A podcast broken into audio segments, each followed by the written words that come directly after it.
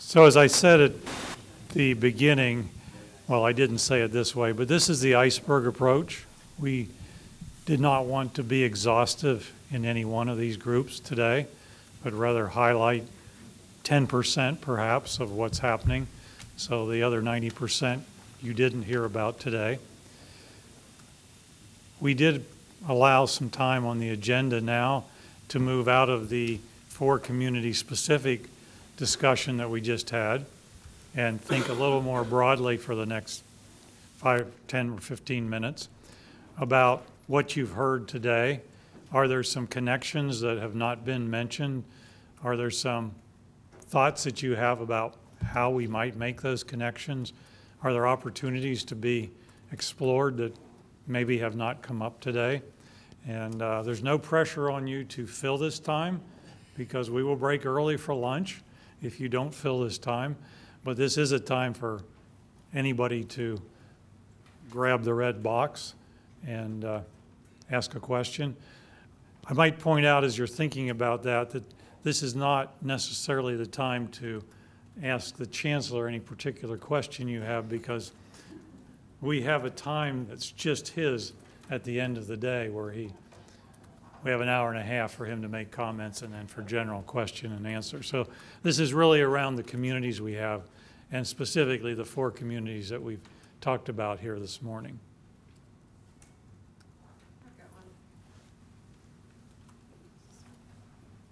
You're not going to throw her the red box?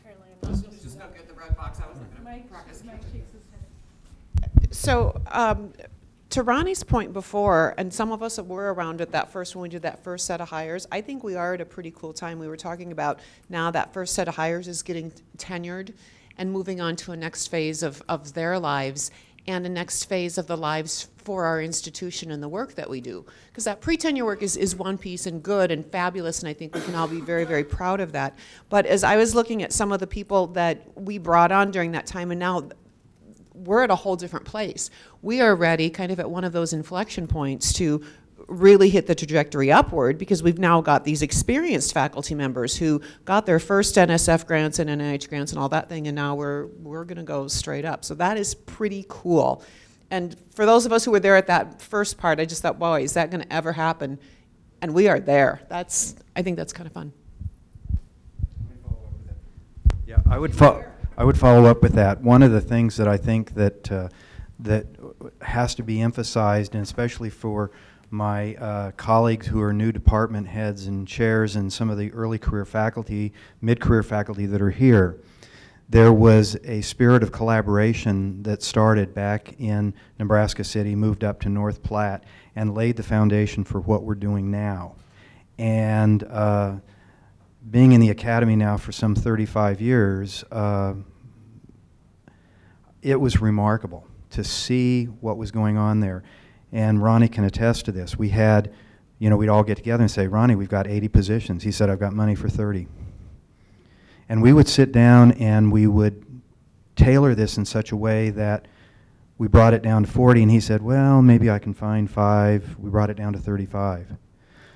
But the important thing is, and I want everybody to realize this, this was a lot of give and take, but it was organic. It came from discussions that we had with our faculty, and out of those discussions came these concepts and these, these focal areas, including healthy humans, stress biology, large data, and what you hear, hear later on. Integrated in this is all scientific literacy. And, and, and I'll tell you, uh, we're, on, we're on the right trajectory here. Uh, this is something that I think is really remarkable, and I think if we just, you know, stay the course, there's a lot of bumps. You know, funding's tight. There's a lot of bumps, but we just have to keep going, and, and we're going to, you know, really be out there at the, at the forefront of where we want to be.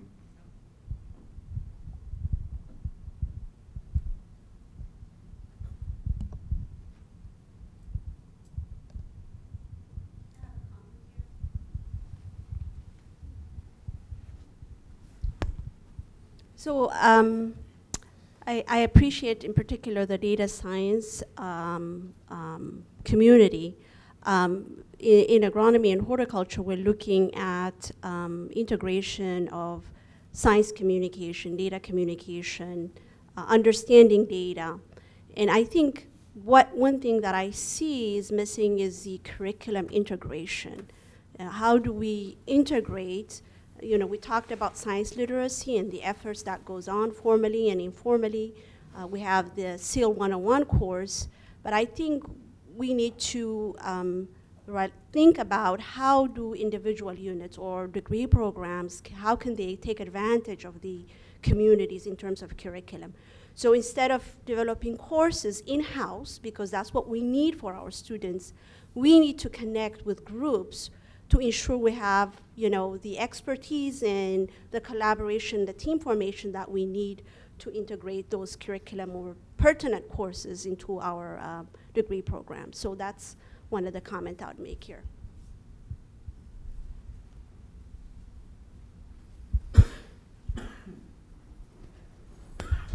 I'll add to that. Um, there is an interesting factor for people who are coming to the university recently is when you try to look at uh, the course list and what's available, interdepartmental. I do multidisciplinary research. I cannot resist. And um, try to find courses in different places, or you want to be sure you are not overlapping. I am in awe how the students do it because the curriculum system is really not clear enough for someone making decisions. You get keywords of departments and keywords of courses, but it's pretty much impossible to figure out when when you want to jump from one department to the other one, what exactly does this mean? And I think that it's not creating new courses, it's not creating something revolutionary, it's just improving a system that we have that right now is not either helping the students or the faculty. Um, I'd just like to address Martha's question a little bit.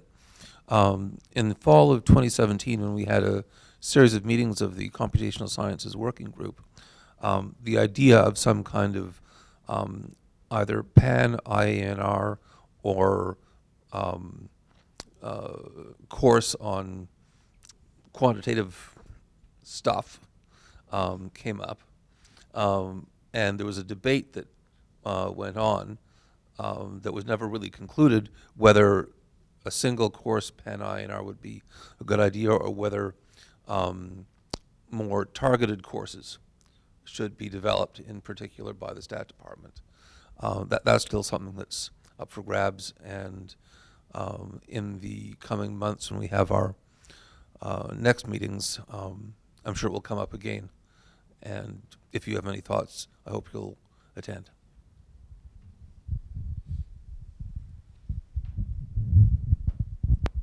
There are a couple of questions that have come in through our online portal. Um, this question is great discussion of tenured positions. What about non-tenured positions? Do they contribute? Could we do more with non-tenured track or non do more non-tenured or more non-tenured track scientists? And the second question this person has is can we develop food safety evaluation systems?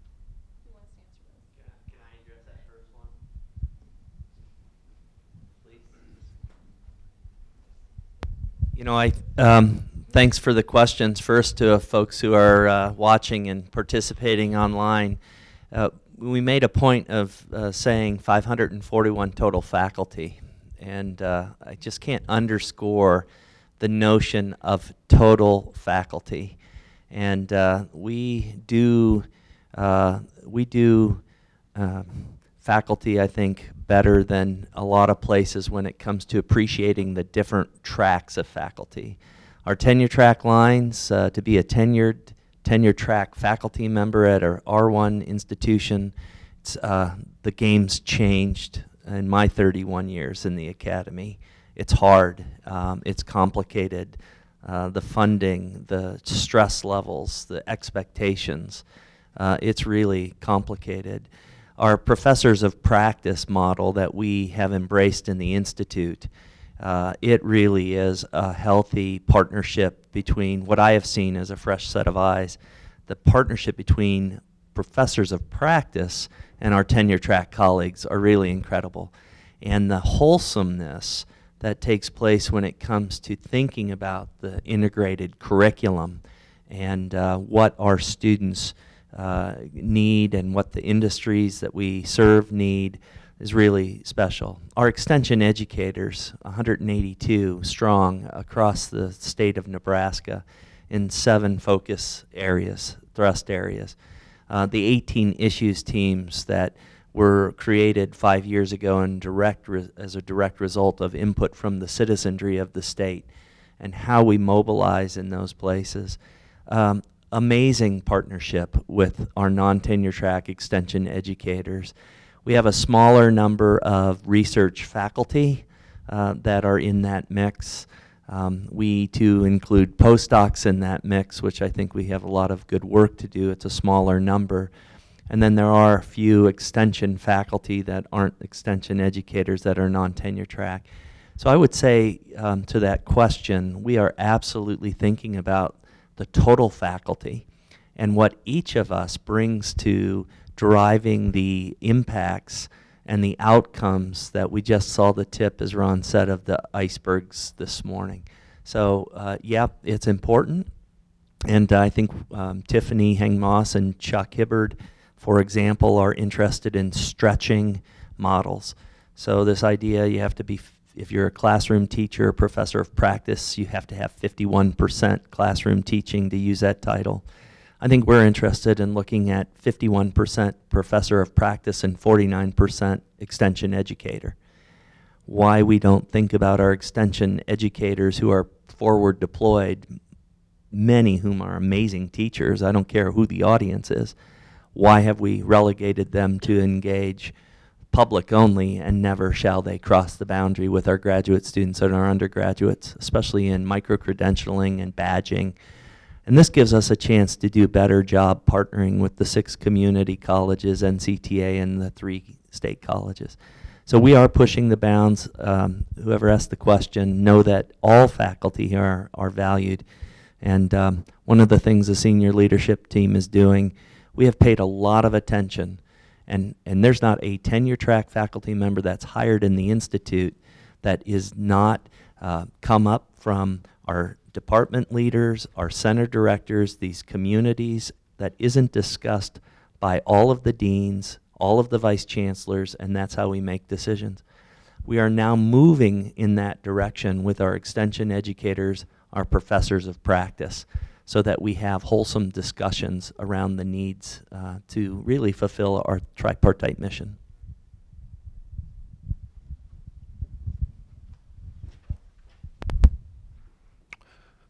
There was, there was that question about uh, food safety evaluation system or, or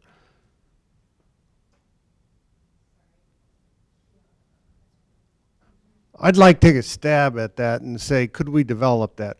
Oh, heck yes, we could develop it. Given enough time, resources, and, and money, you definitely could come up with some kind of an evaluation system. Uh, one would have to, uh, as you would look at that, you have to some agreement on what that end goal of that system would be. Is it a number? Is it a score? Is and how that would relate to a particular commodity or product that you might find on the shelf. And then in part, you have to have that as a flexible system. And that system or that score that you would arrive at, it has to be um, something that you could update on a real-time basis. So if you went to the grocery store today, it might have one score. If you went tomorrow, it would have a different score. Uh, so you have to have some kind of a system that's going to update that, which means you're going to have to have real-time data that you're putting into some kind of a scoring system. And so that's, you know, that that becomes a very intricate or interesting data management. Uh, you know, as far as way that's displayed, uh, what you display at your local Hy-Vee store may be different. You know, how do you do that at a farmer's market? Uh, you could easily do it on some kind of a processed or packaged food ingredient or or or, or meal. But how would you do that on a you know three potatoes that you pick up at the farmer's market, you know, that becomes, so, one, there ha- would have to be a lot of agreement across the system. Who are the different people that would have to agree on this score? Uh, you'd have to be able to have this system flexible enough. W- We heard earlier uh, this morning about uh, the nanoparticles. Uh, you know, maybe two years ago, there wasn't necessarily as much information there is on, on those mana, n- nanoparticles.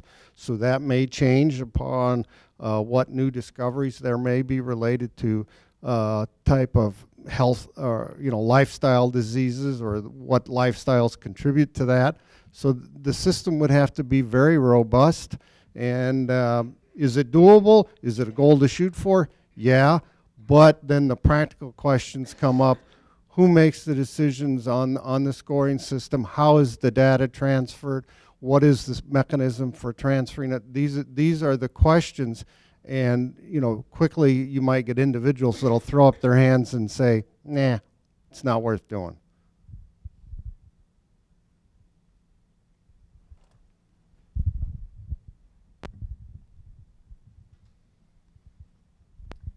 I, just want to throw a general comment from what we've heard today and our individual interactions with the faculty. It's obvious to us that faculty are doing incredible research, generating tremendous data. So, to me, as we move forward to the next step, where are the bottleneck? And if we move to the 21st century in, in agriculture, natural resources, in a digitized world, where are the bottlenecks? And to me, if we are to address the gems that has been put, genet- genotype by environment management, socioeconomic factor, we need the tools to be able to integrate this.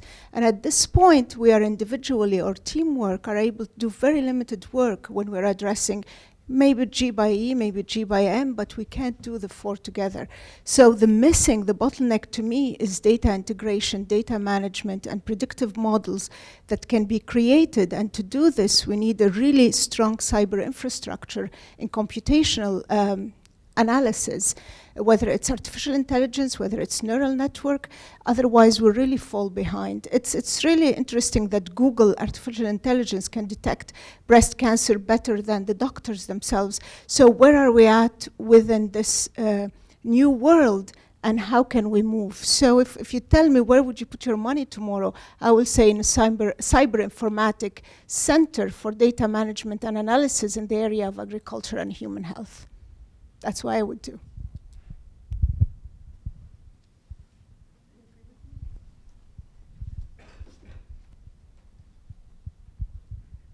I just want to add that one common theme that I recognize going across all the discussions so far was the power of teams.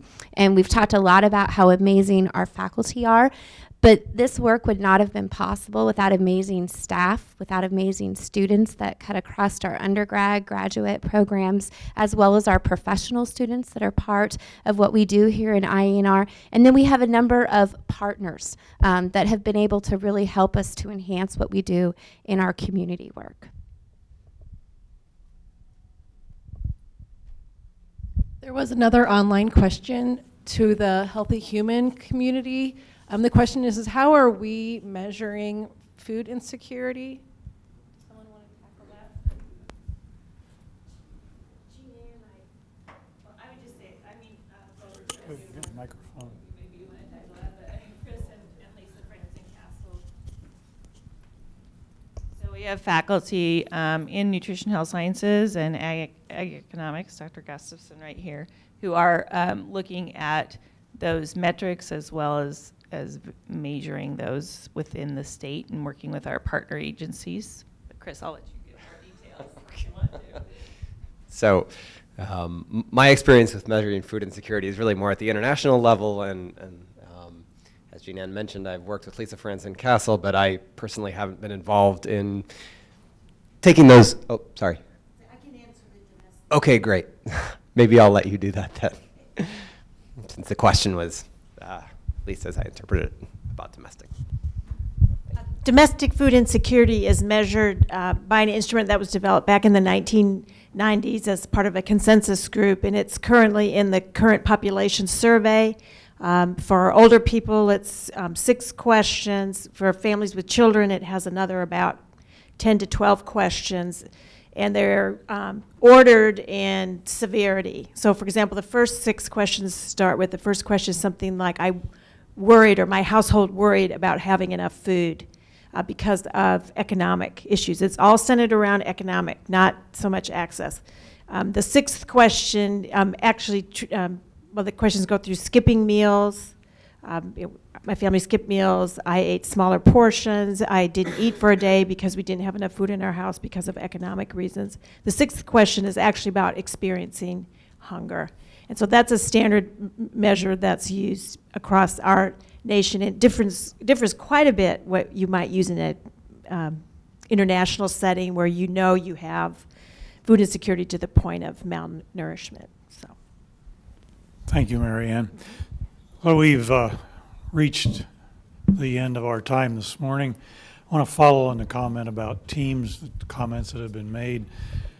Absolutely, it is, it requires everybody on the team to make the kind of advances that we've seen today. If you noticed on many of the slides, the teams and the collaborators, they were not just tenure track faculty members, they were faculty members and staff all across the university and at other campuses as well.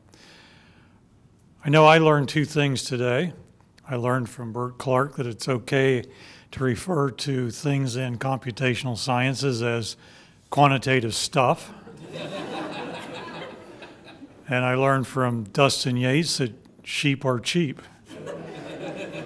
so hopefully uh, you learned something and that you will come back at 12:30 when we reconvene to talk about drivers of economic vitality in Nebraska. So enjoy your lunch. Thank you.